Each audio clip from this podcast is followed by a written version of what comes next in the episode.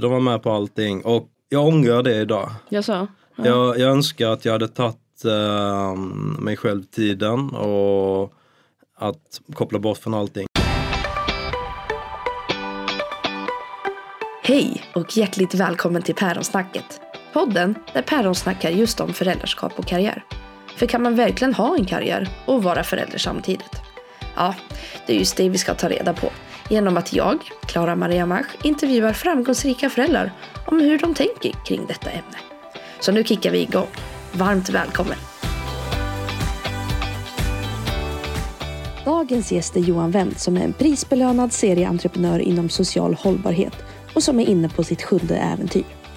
Han har bland annat grundat Matte och kodcentrum och förutom det så är han även författare och föreläsare. Till vardags är han tvillingpappa som uppmuntrar till bus och fysisk aktivitet men sträng kring att vara snäll och artig. En av hans viktigaste uppgifter i livet är att ansvara för ena dotterns habilitering.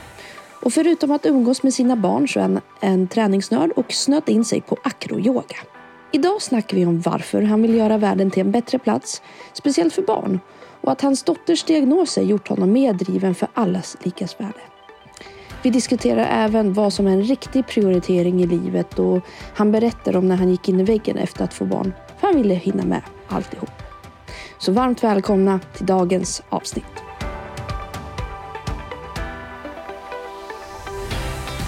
Hej och varmt välkommen Johan! Hej! Hur är läget? Det är bra, det är intensivt. Ja, men livet leker ändå. Jag är, glad, jag är lycklig och tacksam. Mm. Ja, skönt.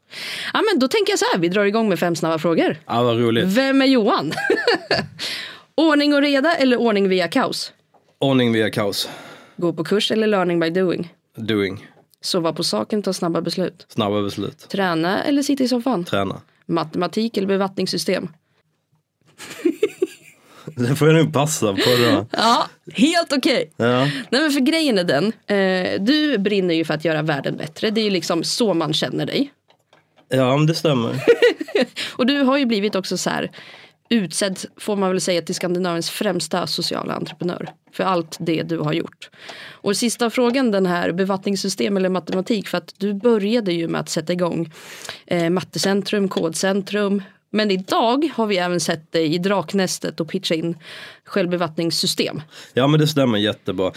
Det som är den röda tråden är ju att allting jag jobbat med har en, ganska kraftig samhällsförbättrande potential. Och det är det som är viktigt, det är det som triggar mig, det är det som gör mig lycklig. Men, var, men du har också haft så väldigt mycket ideella föreningar och verksamheter. Ja, Och varför är det viktigt? nej men alltså eh, bolagsformen spelar mindre, for, eh, mindre roll om det är en ideell förening eller ett AB. Eh, för mig är det eh, resultatet som, som spelar roll. Att det var en ideell förening, det, det syftade det, det lämpade sig bättre helt enkelt för det syftet jag ville uppnå tidigare. Ehm, nu så är det mer ehm, gångbart att för mig att använda ett AB när jag ska dra ner på vattenförbrukningen och öka skördarna. Mm. Det är väl bra? Ja, det, tycker jag. Man får, vara, man får vara flexibel. Jag, jag, jag är eh, opportunist och jag är väldigt pragmatisk. Så att eh, bolags, bolagsform det spelar mindre roll för mig. Men det är det som är ganska härligt. För jag menar, jag tror att vi träffades för första gången för typ sex år sedan. Vilket är också sjukt. Ja. Eh, och du var ju precis som du är idag liksom. Det, är exakt, det är exakt det här som är Johan. Li, lite yngre. jag. Lite yngre då, kanske. Några år. Ehm, men om man kollar tillbaks på alla dina verksamheter som du har haft. eh, och du har ju även barn. Ja. Har du varit föräldraledig något? Ja och nej. Nej, nej jag var inte riktigt förälder. Alltså jag, jag, jag hade ju tjejerna. Men jag, jag har tvillingdöttrar. Jag hade ju tjejerna. Eh, men de, de hängde liksom. Vi har en hund här i bakgrunden. ja, min lilla dude är med mig här. Eh, och han gör ljud. Det är inte jag. Eh, Nej men jag, jag hade ju tjejerna med mig, med jätte, på nästan allting liksom. När jag var, jag kommer ihåg att jag föreläste på Moderna Museet och hade med mig tjejerna på scen i barnvagn. Jag, när jag höll intervjuer, eh, alltså skulle intervjua personal så, så brukar jag ofta sätta ett barn i knät på den andra och ett barn i knät på mig. Det, de, var med, de var med på allting och jag ångrar det idag. Jag sa. Jag, jag önskar att jag hade tagit eh, mig själv tiden och att koppla bort från allting. För att sen var jag efter ett år så var jag tvungen, ett och ett halvt år efter att tjejerna föddes så var jag tvungen att göra det ändå. På grund av att jag kraschade. Ehm, så både för tjejernas skull men väldigt mycket, de hade det bra. Men väldigt mycket för min egen skull. Jag hade ganska lång återhämtningsperiod efter det. För att komma tillbaka på banan. Men hur reagerade folk eh, när, all, när tvillingarna var med? De flesta tyckte det var ganska oortodoxt. Men Ja, men för jag, alltså, om man säger så här, du är ändå pappa. Liksom. mm. Det är ju väldigt sällsynt att se pappor med små barn. På grejer. Ja, men jag, jag har alltid upplevt som annorlunda. Eh, Det ligger i min natur. Jag, jag önskar att fler pappor hade med barnen men så ser det inte riktigt ut än. Nej. Men jag, jag gillar det. Det finns, eh, om du, om du går igenom mitt Insta, Instaflöde så finns det en jättesöt bild. Jag var med på någon eh, paneldebatt på Fotografiska. Och av någonting som vi kanske kommer till längre fram så hade jag, då, då hade jag en dag i veckan som jag hade med min ena dotter på allting. Eh, för att hon skulle få lite egen tid med mig. Så hon hängde med mig på allting. Det var ju under förskoletiden. Eller dagistiden. Eh, och då var jag föreläsare där och hon hade lovat att hon skulle vara jättemodig och sitta i publiken och kolla på paddan. Men efter två minuter på scen så sprang hon upp och hoppade upp i mitt knä. Eh, och där satt hon och kramade mig en timme. Men det, är ganska, det som är gulligt är att hon har Pippi Långstrump-strumpor på sig. ja. För det, det var syftet var att det skulle stärka henne lite i eh, Men hon är, hon är väldigt kavat. Men det finns gränser. ja. Ja. Men ändå härligt. Ja, det är ju skitkul. Men de får vara med mig. Om inte det funkar så, så bailar jag hellre och låter bli. Det är ju ganska bra. Det är lite så, ehm, även som vi pratade med några gäster i säsong ett, att men på något sätt man får ju hela paketet. Alltså man kan ju inte bara välja bort eh, typ en entreprenör eller en partner bara för att den har skaffat barn. Liksom. Nej, men sen så kan man ju tona ner vissa sidor. Alltså, ehm, och det, det var jag ju tvungen att göra för att överleva. Jag, jag, jag, jag kraschade av stress ett och ett halvt år efter att brudarna föddes. Ehm, och det var, ju, det var jag som fick betala hela priset för att jag försökte få allting att gå ihop. Att allting att fortsätta som vanligt trots att jag hade barn. Hur, eh, när du ser tillbaks i den tiden, vad kunde du ha gjort annorlunda? Ja men tackat nej. Ja. Tackat nej till jättemånga grejer. M- Men problemet var att, att jag jag tänkte hela tiden om jag bara klarar denna veckan så kommer det bli lugnare nästa. Just det, det här gamla vanliga. Mm, det blev aldrig lugnare. Det, det, det blir lugnare när man gör det lugnare och tar ett aktivt beslut på det. För hur eh, kom du tillbaka då? Ehm, jag lämnade alla mina ideella föreningar, jag tackade nej till alla föreläsningar, jag drog mig undan från det mesta. Jag gick och jag började träna. Jag tränar sju dagar i veckan nu och det, det började jag med då. Och då började jag långsamt sova bättre, började få mer ork och så vidare. Och eh, om, vad är det för lärdomar därifrån då, förutom att tacka nej till uppdrag? Ja, men innan, in, alltså återhämtning är ju jätteviktigt. Och innan brudarna kom in i mitt liv så, så fick jag ju återhämtning tillräckligt mycket, i den tillräcklig grad för att jag skulle må okej. Just det. Ehm, men när man då sen lägger på, för att, att ha barn det är, en, det är ytterligare en belastning på Jag skojar inte. energinivån. Nej. och speciellt du fick två. Ja, och eh, varav den ena har ett gäng diagnoser. Då, ehm, då hade jag behövt ta bort någonting eh, för att må bättre, men det gjorde jag inte. Nej. Och då fick jag ingen återhämtning. Och när det var som värst var jag nere på en och en halv timme sömn per dygn. Och ja, men det åt upp mig inifrån, det knäckte mig. Det. Ja. Men om man kollar tillbaks till dig som företagare. Är det någon skillnad på dig som person och företagare innan och efter barn? Eh, Det, hoppas jag inte mina äh, investerare lyssnar på. Men, men, men jobb är inte lika viktigt längre. Det är fortfarande jätteviktigt. Men det är inte lika viktigt. Det är inte det viktigaste. Nej. Det är en ganska fin insikt ändå. Ja, och jag är rätt tacksam över det. Eh, och det är möjligt att det är precis lika viktigt som tidigare. Bara det att jag har någonting som är ännu viktigare. Och då i förhållande till det så, nu är det inte jag som flämtar här. Eh, inte bara jag i alla fall. Ja. Nej men i förhållande till, till det så, så, så hamnar fall jag på nummer två. Mm. Eller kanske nummer tre för att jag har slängt upp mig själv till på nummer två. Ja. För hur är dina prioriteringar just nu? Jag, jag, alltså, jag tränar ju jättemycket och det är väldigt viktigt. Första hand ska jag se till att brudarna har det jättebra och att de utvecklas och är lyckliga. Sen så måste jag ta hand om mig själv och därefter så kommer jobb. Och eh, Svenska Dagbladet och Carnegie hade en tävling i november tror jag som heter Framtidens entreprenör. Som jag vann med i Riot. Och då var det ju stor eh, fest efteråt efter prisutdelningen. Men jag smet, jag, jag tog emot priset och sen så, sen typ, alltså bokstavligt talat sprang jag därifrån. Ja. För att eh, det var på en onsdag och på onsdagar 18.00 så har jag någonting som heter akroyoga, akrobatik. Just det, det om, man kan, om man följer dig på sociala medier så har man ju sett det. Ja, alltså det är min, det, jag är så lycklig i det. Alltså det, jag, jag mår så bra av det. Så sjukt fina människor, jättebra träning och man skrattar så mycket. Man Mm. Men vad är det magen. för någonting då, för de som inte vet? Alltså det är akrobatik men de lägger på lite yogarörelser också. Mycket av mindsetet och tänket från yogan men, men eh, väldigt mycket akrobatik är det.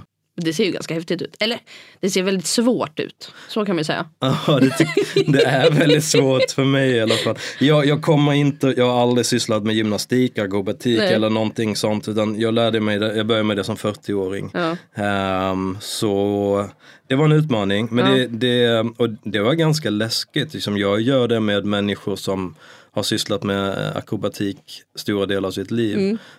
Och det är ganska härligt att göra läskiga saker ibland. saker som är utan, väldigt långt utanför sin comfort zone. Ja. Men, men sakta, men, men där finns en väldigt stor tolerans. Mm. Så, länge man, så länge man respekterar andra människors säkerhet. Ja. Man får göra fel, men så länge man respekterar andra människors säkerhet så finns det väldigt stor tolerans för att Gud, man, det låter läskigt också att man inte behöver, där. behöver inte vara bäst. Ja. Nej, men det är väl, det är väl okej då. Mm.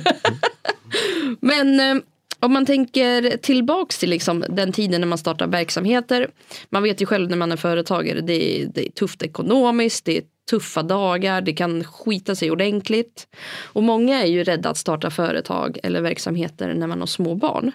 Var du någonsin orolig för ekonomin? Eh, att få den att gå ihop eller hur din vardag skulle gå- se ut eller något sånt. Eh, även, Nej, jag, jag har det väl ganska gott ekonomiskt ställt. Min, Mm. min eh, jag är alltid mer orolig för att jag har alltid varit orolig för att jag inte ska vara lycklig. Jag, Jaså, ja. jag, jag kan inte vara anställd. nej. Eh, jag är som lyckligast när jag får driva någonting själv. Mm. Och det, vi får en chans här, är min tro, på jorden. Och i slutändan så måste man vara lycklig. Man ska inte vara fast i någonting som gör en olycklig.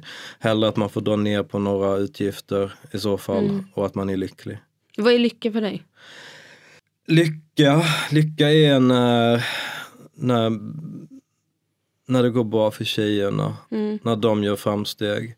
När det är svårt att sätta finger på men när jag får vara kreativ, när jag får, får, får utlopp för, för min fantasi i mitt arbete och när jag får när jag får, eh, när jag får lösa problem. Jag gillar att lösa problem, jag är väldigt duktig på det. Jag är duktig på att få min vilja igenom i arbetslivet, det är en av mina styrkor. Det var jättebra. Ja. Men jag, för jag menar, du har ju både startat matte och kodcentrum. Ja. Det är ändå, du är ju väldigt pedagogisk har jag förstått. För det, du kan ju förklara det som många lärare inte kan förklara. Och får ändå folk intresserade. Nej, men det, vi, det vi försökte jobba med genomgående i Mattecentrum det var ju att, att, att få barnen att förstå varför detta var viktigt. Um, någonting som skolan ofta har misslyckats med. Tyvärr. Att, för, att förklara varför man ska lära sig någonting. Det var en, jag kommer ihåg en unge som frågade mig så här, Johan varför, vad ska jag ha derivata till? Varför ska jag lära mig derivata? Och då sa jag, men fråga din, fråga din lärare. Ja. Och när eleven kom tillbaka nästa gång så sa hon att läraren hade sagt att hon måste lära sig derivata för att, eh, för att få godkänt i matte C. Ja, ja jo, jo. Ehm, då, gav, eh, då förklarade jag hur man kan använda, så här, jag, jag jobbade på Vattenfall en gång i tiden, hur man kan använda data, äh, derivata för att äh, avgöra när ett vattenflöde skulle, Mm. skulle pika och hur, hur höga dammar man behövde bygga för att sin tur inte människor skulle, skulle drunkna. Mm. Och då förstod eleven, liksom, okej men derivata är ju det. fett viktigt, vi måste kunna det för att rädda liv. Ja. Och det, då förstod hon varför hon behövde lära Men sig då det. blir man motiverad tänker jag också. Ja, men överhuvudtaget, och sen får man ju angripa det på olika sätt. Mina barn får ju, det är svårt att förklara för varför någonting är viktigt utan då får jag hota med att klippa av tungan istället. Det funkar då eller? Ja, det brukar, det brukar hjälpa. Men för jag tänker, du, du har ju jobbat väldigt mycket med att få alla likas värde, liksom, speciellt barn. Ja. Eh, varför är det viktigt för dig? Nej, men i, i, ett demok- I ett demokratiskt samhälle så är utbildning det som är det absolut viktigaste i, i, min, eh, i min värld. Det är inte att alla ska ha en iPhone, att alla ska råd att åka till Thailand en gång om Nej. året. Det absolut viktigaste det är att alla får samma goda möjligheter till kunskapsinhämtning. För genom det så kan man sen ta sig vidare. Och tyvärr så har vi ju, det fallerar ju fullständigt. Och jag trodde ju att det var illa fram tills att jag fick ett barn som inte är neurotypiskt. Då förstod jag att det var katastrofalt istället. Hur mycket involverad är din dotter i det du har gjort? Um, alltså jag har ju varit med, hjälpt till att starta upp något som heter Unga Autism. 2018 så lånade jag Kungliga Operan en hel dag och gjorde ett kalas för 250 barn med autism. Bara för att de aldrig får gå på kalas annars. Ehm, hon har påverkat jättemycket på mig men det har också varit viktigt att hon går först så att mitt engagemang för de här barnen inte går ut över min dotter. Utan Nej. jag tar hand om henne först och sen det som blir över försöker jag hjälpa andra med. Men är båda dina döttrar involverade på något sätt eller får testa på eller är med Ja, när det händer grejer? Eller? Ja men absolut, definitivt. Alltså, d- De har ju väldigt svårt att greppa vad jag jobbar Ja. med. Ehm, Det är nog inte bara dem. nej, men, det, men det är ganska gulligt. Nu på skolans bibliotek så upptäckte min ena dotter att, ehm, att de hade ett gäng böcker som jag hade Det skrivit. står pappa. Ja, och då, då förstod hon ju lite mer vad jag jobbade med. Då blev hon väldigt glad och, och satt och läste dem i klassrummet. Mm. Det var Det måste härligt. vara ganska sjukt tänker jag. Här sitter jag och läser det min pappa har skrivit. Ja, och det, det, jag, satt och, jag satt och skrev det samtidigt som jag hade en fot på eh, babybjörnen Ja, ja. och, och gungade henne. Ja. Så att det, det blev liksom lite att cirkeln slöts på något sätt. Det var fint. Det Ja, var för fint. hur kändes det för dig då när hon ändå valde att läsa den boken? Men jag blir jättestolt. Mm. Jag, jag blir jättestolt. Hon är väldigt duktig på att validera mig. Ja. Det är de båda två. Alltså, Ja. det är väl ändå ganska bra. Det är kanske en liten dröm tänker jag sen i framtiden att verkligen ha båda döttrarna för dig då. Mer involverade och kanske göra något mer eller? De, de ska följa sina egna vägar och stigar. Mm. Och det de får de upptäcka. Jag, jag vill ge dem så mycket möjligheter som möjligt. Jag vill stänga så få dörrar som möjligt för dem. Men sen får de göra sina egna val. Jag hade ju ganska tufft hemifrån när jag var liten. När jag slutade högstadiet så frågade min pappa mig, Johan vill du bli, och det är så här, jag, vi, vi är väldigt olika jag och min far på många sätt och vis. Han frågade mig, vill du bli ingenjör eller vill du bli sekreterare? Och så ja, är det, är det Är det de två? Två alternativ, ja men då väljer jag ingenjör. Ja men bra, då ska du gå natur. Och sen så läste jag till civilingenjör i Lund, tog examen i det, mest för att han skulle hålla käften. Ehm, idag, men å andra sidan, jag hade ingen aning om vad jag ville bli eller ville göra då. Idag hade jag ju valt lite andra grejer, men, men eh, jag beklagar mig inte, jag hade kul och det gick ganska lätt. Ja, om vi går tillbaka till din uppväxt då, var du väl lite, ska man säga, bråkig eller lite annorlunda? Alltså min, min far är ju gravt alkoholiserad och har varit det hela mitt liv. Jag flyttade hemifrån i gymnasiet för, att, för min egen säkerhet och trygghets skull. Ehm, För du stod din syster ganska nära. Va? ja, vi står jättenära. Vi står jättenära. Och vad har du tagit med dig därifrån, ifrån din uppväxt? Eh, och din syn på typ föräldraskap och karriär nu? Mycket hur man inte ska göra. Eh, men å andra sidan, jag hade en mamma, alltså, jag var ju skitsur på henne då. Men när jag var liten, alltså, hon, hon släppte ju inte ifrån mig, ut mig om jag inte liksom, kunde de tyska glosorna, om jag inte kunde rabbla de ryska eh, floderna och så vidare. Så att hon, hon, hon, hon var ju stenhård på läxorna med mig. Hon hjälpte mig ehm, att eh, finna disciplin i det. Så att det är jag ju tacksam över och det, det tar jag ju med mig. Hon kämpade ganska hårt med oss, eh, med både mig och min syster. Och det, det är svårt att förstå hur privilegierad man var då, att man hade en förälder som gjorde det. Då såg det mer som ett straff. Men det har jag all respekt för idag. Jag vet exakt hur det känns. Ja. Mina föräldrar var lite mer så här, vill du vara läkare eller vill du vara civilingenjör? Ja. Typ så. Båda har ju doktorerat i kärnfysik. Ja. Så det var ju liksom inget snack. Och det var Nej. också lite så här, ja ja.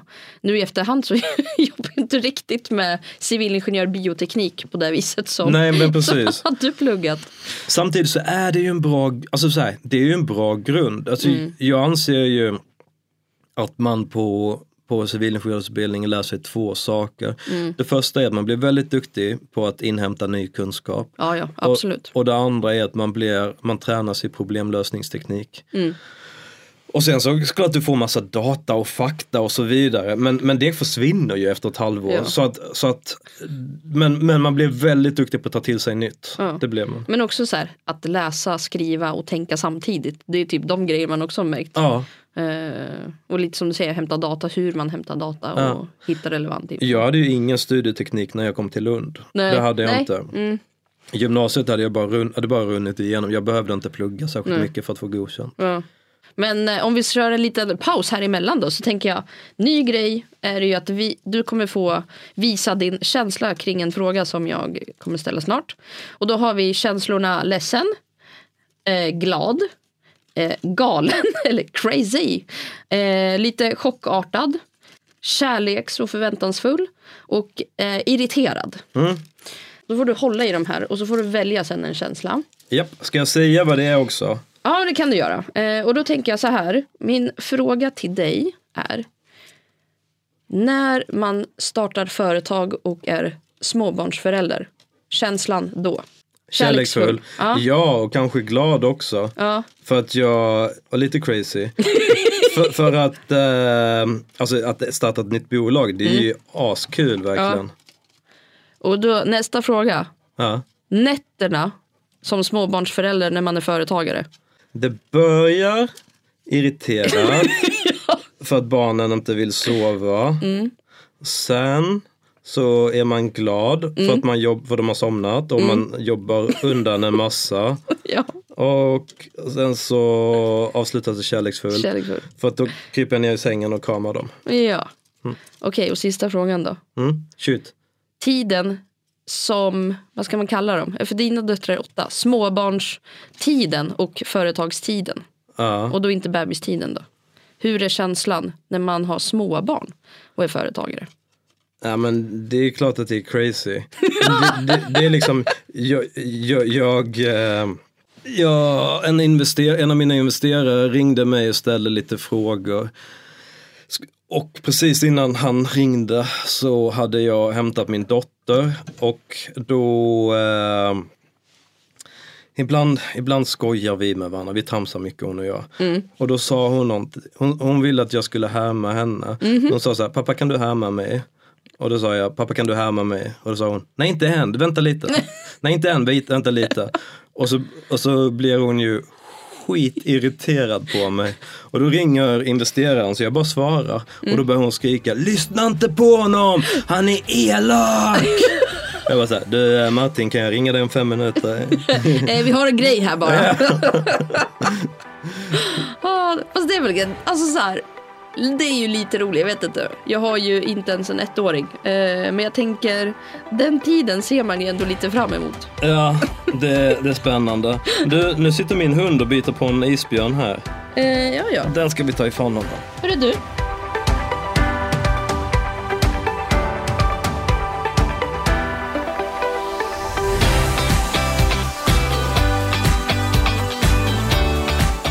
Då tackar vi isbjörnen för en ändå trevlig stund kanske. Ja, det ser ut som den överlevde. Ja, jag tror det. Äh, vet inte ens vems det där är. Nej, men desto större anledning att vi inte låter någon äta upp den. Jag håller den i handen lite. Men om vi eh, går tillbaks till eh, att få ihop livspusslet och sådär. Mm. Eh, hur, hur gör du eh, för att få ihop allt? Jag jobbar hemifrån till att börja med. Mm. Där sparar jag väldigt mycket tid. Jag ehm, då är, då, då är jag ju på kontoret när jag vaknar och, Mm. och eh, gör i ordning brydarna, skickar dem till skolan Mm. och sen så kan jag köra direkt. Så då sparar jag väldigt mycket tid. Mm. Och det, det, är, det, det som brister är det sociala lite. Ja. Ehm, jag har blivit som en av de där panschisarna, så när jag är på ICA och står och ska handla så försöker jag alltid prata lite extra med Kassörskan. kassören eller kassörskan. Ja, för att få lite social interaktion. Men gud vilken vacker väder. Ja det måste jag hålla Ja. med om. Och så står alla och frustar bakom Ja. en. Men, men, ehm, men så att det sociala tar stryk. Men, men jag, ehm, men det, det hjälper väldigt mycket. Jag, det är klart de helgerna man inte har, jag har barnen varannan vecka nu. De helgerna jag inte har tjejerna så jobbar jag mer. Och försöker ta igen lite på kvällarna. För att få det att gå ihop. Ja. Men har du tagit in någon hjälp eller någonting? Nej, Inget alls? nej. Helt själv? Alltså jag har ju jag jag har städhjälp en gång varannan vecka. Ja men det är ju åtminstone hjälp menar jag. Ja men det är det, ja men absolut. Ja, men sen, sen klart att man hittar, man hittar genvägar. Jag har ett gym som har barnpassning. Jag, ja, men man, man, man, man hittar ju sätt att så, där ens liv liksom kan återgå till en normal, någon form av normalstatus. Eh, eller bli lite enklare i alla fall. Just det. Mm. Ja. För det är ju som du sa, du har ju, eller du är ensamstående vissa veckor, helger. ja. Eh, och eh, bara det är ju tufft tänker jag i sig. Det har varit det men det har blivit enklare. Alltså när, ba- när, när barnen blir större, livet blir, de blir mer och mer självständiga, allting går ju enklare.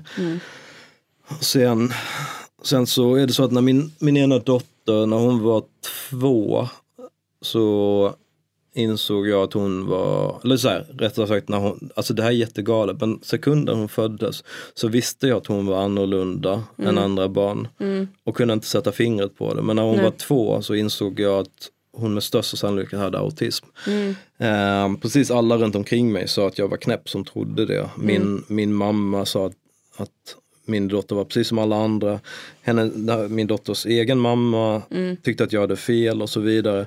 Men vi utredde henne och det var en jättetydlig autistdiagnos. Och, ehm, men det som var bra var då att då, eh, då visste jag vad jag, kunde, vad jag skulle göra för henne. Ja. Så att då påbörjade vi hennes habilitering. Och hon, hon ska ha runt 40, hon fick runt, vi drog igång ett, det heter eh, en- ett, eh, ett intensivprogram eh, där hon skulle ha 40 timmars habilitering i veckan.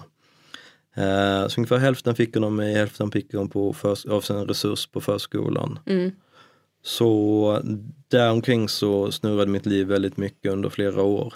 Just. Eh, sen så, hon gjorde jätte, min dotter gjorde jättestora framsteg och med tiden så blev allting bättre. Hennes autism är inte särskilt påtaglig idag. Hon är exceptionellt mycket mer busig än andra barn. Men det är egentligen det som är, särskiljer henne från andra barn idag. Och sen så har hon också någonting som heter grav generell språkstörning. Så att hon är åtta, hon pratar som en fyra, femåring kanske. Någonting så. Och eh, så hennes språk har vi tränat jätte, jättemycket på. Allt, allting som hon ska lära sig tar längre tid. Hon läser dugligt idag men hon har ju fått otroligt mycket mer stöd än vad hennes syster har fått. Matten går jättebra men det har ju såklart jag kämpat hårt med henne med också. Nu har jag babblat vidare här så jag har glömt bort frågan. Ja, nej. Kommer knappt ihåg den själv heller. Men det jag måste säga, det jag tycker är så härligt det är att du är ändå ja, men för oss utanför en ganska mm, så här, häftig entreprenör. Du syns mycket i media, du får mycket fin uppmärksamhet, hur mycket utmärkelser som helst. Och det fantastiska med dig, det är att ditt liv cirkulerar bland, eller för dina tvillingar. Ja, alltså utmärkelserna väger inte särskilt tungt för mig. Och, Jo men jag menar för oss Ja. utifrån. Vet du hur, Ja. det är liksom det är det som är så häftigt med dig. Det är att trots allt det här som du gör. Du gör ju helt mycket magiskt för massa människor. Men Tack. det, det som ditt hjärta brinner för är ju dina barn. Ja, men det är det. det, är det, det är, men det är också det som, det är, det är ingen som kommer, när jag, när jag kastar in handduken och grävs ner så är det ingen som kommer minnas några utmärkelser. Ens, ens eftermäle blir ju ens barn och ma- man tar ju på sig ett jävla ansvar när man skaffar barn.